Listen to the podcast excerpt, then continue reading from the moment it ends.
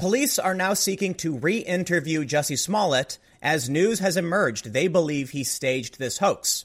We are also hearing from TMZ that it may go to a grand jury. He may actually be indicted for staging this crime.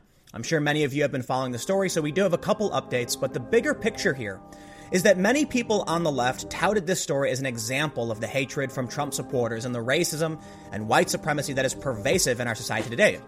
But as this story unravels and it appears to be false, many of these people are nowhere to be found.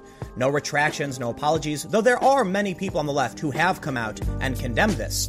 We're still seeing some politicians refuse to make statements, outright delete tweets, but more importantly, the media gaslighting. As activists try to claim journalists had no part in this, they did a good job. When in reality, there's actually a huge list of journalists pushing fake news in a, almost exactly the same way that they did with Covington. So today, let's take a quick look at the updates on the Jussie Smollett case and then go through the huge list of journalists, I'll use air quotes for journalists, who pushed out fake news before they had any facts. But before we get started, make sure you follow us over at minds.com slash subverse, where we have this link to our distributed newsroom. In this newsroom, you can chat with us, share stories, fact check, and otherwise share stories that you think aren't being reported. If you want to support these videos, just share them to spread the message.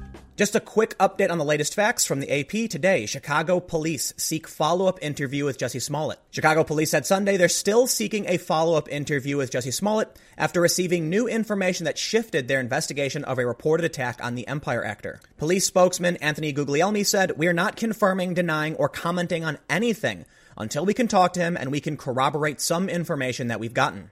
The next update from TMZ is that the Jussie Smollett case to go to grand jury. This means he may actually be indicted for a crime.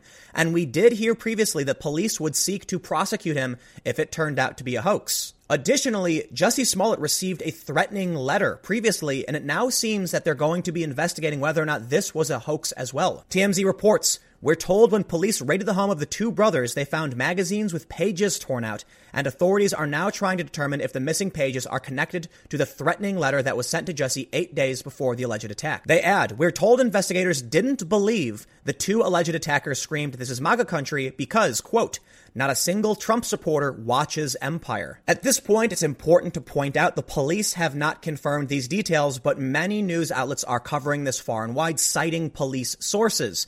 And if we're going to trust even CNN, it sounds like this is basically confirmed. But keep in mind, Smollett once said a few weeks ago, I fought the F back. He maintained what was presumably a lie and even pushed and exaggerated his story later on. But now what people on the right are looking for is retractions and apologies. And there are a lot of people on the left who have come out and said, this is wrong. If he did this, they will condemn him. From the Wrap, Al Sharpton says Jussie Smollett should face accountability to the maximum if attack was staged. If it is found that Smollett and these gentlemen did in some way perpetrate something that is not true, they ought to face accountability to the maximum the MSNBC host and civil rights leader said during a Sunday airing of his program, Politics Nation. But although there are others who have come out and condemned Jussie Smollett for potentially perpetrating this hoax, some people either don't want to say anything, dispute the new reporting, or just deleted their tweets. From the Daily Mail. Nancy Pelosi deletes a tweet saying attack on actor Jussie Smollett was an affront to humanity after allegations the Empire star staged homophobic and racist attack to save his job. In her tweet, she added, No one should be attacked for who they are or whom they love. I pray that Jussie has a speedy recovery and that justice is served. May we all commit to ending this hate once and for all. Now, I would agree with Nancy Pelosi. We should end this hate in reference to hoax hate crimes because they do a disservice to actual victims and they only make the problems worse. They sow distrust when people try and make these claims. And then we have this story. Cory Booker says he won't comment further on the Smollett case until more information comes out. But remember, he initially used the story of Jussie Smollett to advocate for a bill that he was pushing to make lynching a hate crime federally. Now that we're hearing reporting he may have faked this crime, Cory Booker is refusing to say anything, so you can definitely see the bias, but that's to be expected. Cory Booker is on the left. But now to the more important point the gaslighting. Julio Rosas on Twitter tweeted Vox's Liz Plank on This Is MAGA Country quote, saying, The people who are repeating that quote were not news outlets. It was repeated by, sure, people who maybe had good intentions of wanting to spread the story.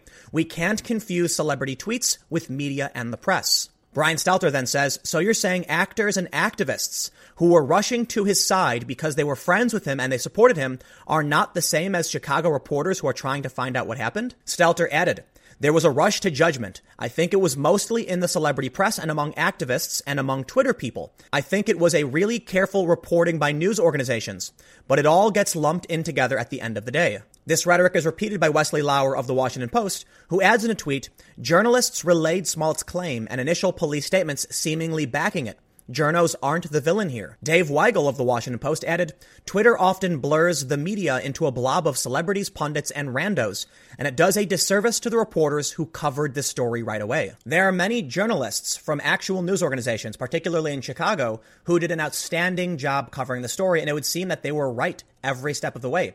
Very early on, a local Chicago reporter said that police sources doubt the veracity of these claims. He actually deleted this tweet, but it turned out he was likely correct. The police did doubt this, presumably, but more importantly, they're actually investigating, it would seem, Jussie Smollett's claims as a hoax.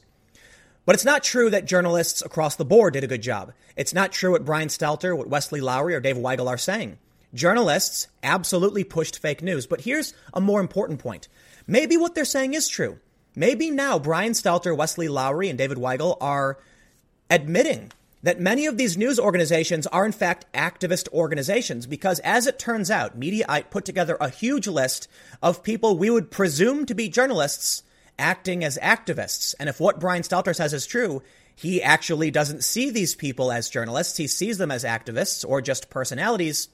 Unfortunately, they work for news organizations, so it would appear that he's wrong. For Mediaite, did the media jump the gun on the Jussie Smollett story? This is from Caleb Howe. In light of new details in the investigation of the alleged assault on actor Jussie Smollett, fingers have been pointed at the media for jumping the gun on the story. In pushing back against it, there's an emerging effort to draw distinction between rapid fire activists and celebrities on social media and members of the press. He makes reference to what Liz Plank said about the MAGA country incident and adds, this is a fine idea, and there should be some distinction when referring to the media at large.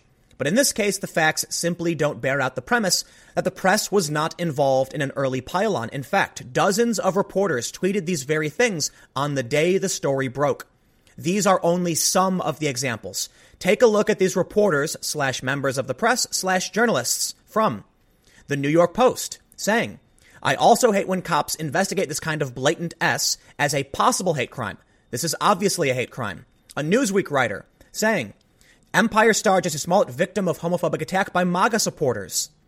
The Daily Beast reporting people in MAGA hats recognized and attacked him. We have a writer from Boing Boing, Xeni Jardin, saying Trump owns this. Donald Trump supporters own this. Everyone who allows racist and homophobic words to go unchecked owns this. We have Philadelphia Magazine. Trump MAGA supporters came after a black gay man with a noose in Chicago. Vibe. Nightline on ABC News. Jussie Smollett beaten in homophobic attack by MAGA supporters. Empire cast getting armed guards. Not true.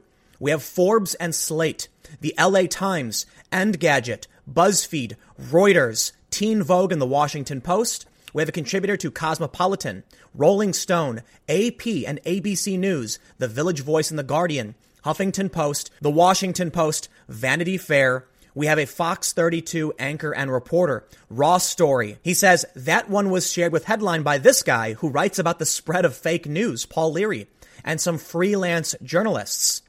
Another factor that is not addressed in the media who retweet or share the tweets from celebrities and activists. There were a lot of famous people tweeting that day, including politicians and members of the media shared their tweets. Cory Doctorow, Howard Dean, a Hillary Clinton strategist, a Democratic coalition. The list goes on and on. And if I was going to read all of it, it might take too long, so we'll skip ahead. He ends the story by highlighting some individuals who mention we should relax a little bit and wait for the facts. But the idea that journalists weren't pushing this is gaslighting. It's absolutely fake news coming from the likes of CNN, the Washington Post, trying to make you believe it wasn't journalists pushing this narrative. It, well, actually, you know what? I'll say that maybe they're right. They're just activists. They're not journalists. But also look at Covington. Why is it that so many people are smeared as conservative for pouncing on certain stories and certain issues, when in reality it's probably just skeptics? But actually, the skeptics are probably becoming conservative because they can see through the complete and total BS. I'm by no means a conservative, but I reserved judgment on the Smollett story. I reserve judgment on the Covington story. Why is that? Why is it so hard for these people who claim to be journalists to just wait for the facts, to report things accurately?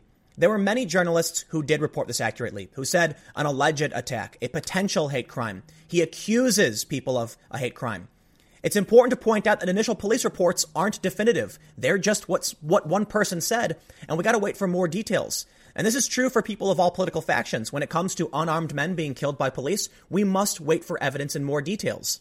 Brian Stelter responded to someone on Twitter who accused him of bias, saying, Yes, it is Brian Stelter. Your network and the rest of leftist media are willing participants in this race baiting hoax by an actor of little repute. You deserve all the mockery, shame, and excoriation headed your way. Stelter said, so if someone reports a crime, you don't want news outlets to report on the allegation or the police investigation? But that is absolutely unfair. And we can just take a look at the massive list produced by Mediaite showing just how many people working for major outlets were pushing fake news. They weren't pushing allegations, they were saying it definitively. What may be the most alarming aspect of the narrative coming from CNN, The Washington Post, Brian Stelter, etc., is how these journalists weren't pushing this, but in fact, we have the AP, we have the LA Times, we have the Washington Post. These people were absolutely pushing fake news. We're not talking about clickbait digital blogs like Vox or BuzzFeed. We're talking about legacy media. We're talking about major newspapers who pushed fake news. But I will end this story with what may be the most terrifying op ed I have ever seen. I did talk about this earlier on my second channel, but I want to repeat it. In this story from the Washington Post, the op ed writer says if Smollett's story is found to be untrue, it will cause irreparable damage to the communities most affected. Smollett would be the first example skeptics cite when they say we should be dubious of victims who step forward to share their experience of racist hate crimes or sexual violence. The incident would be touted as proof that there is a leftist conspiracy to cast Trump supporters as violent, murderous racists. It would be the very embodiment of fake news. And that reason, more than any other, is why I need this story to be true, despite its ugliness, and despite what it would say about the danger of the world I live in, the damage done would be too deep and long lasting. This could be one tragedy that the Lyon family, and more importantly, the ordinary people who loved the show and invested in Smollett and his character, could never overcome. They need the story to be true. Not just this story, all of the fake hate crimes, all of the women who claimed someone tore their hijab off that wasn't true, all of the people who vandalized churches, synagogues, smashed windows, spray painted cars, all of these stories. There are many of them. Now, I don't think all hate crimes reported are fake by no means. It's a small fraction.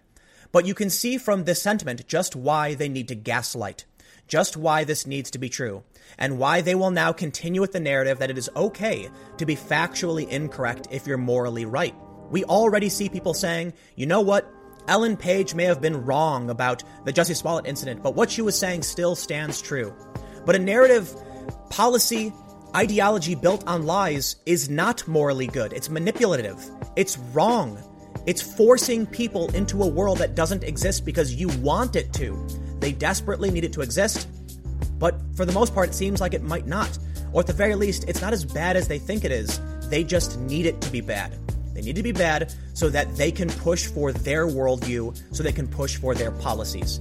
But let me know what you think in the comments below. We'll keep the conversation going. You can follow me on Minds at Timcast. Stay tuned, new videos every day at 4 p.m. And I'll have more videos on my second channel, youtube.com slash timcastnews, starting at 6 p.m. Thanks for hanging out, and I will see you all next time.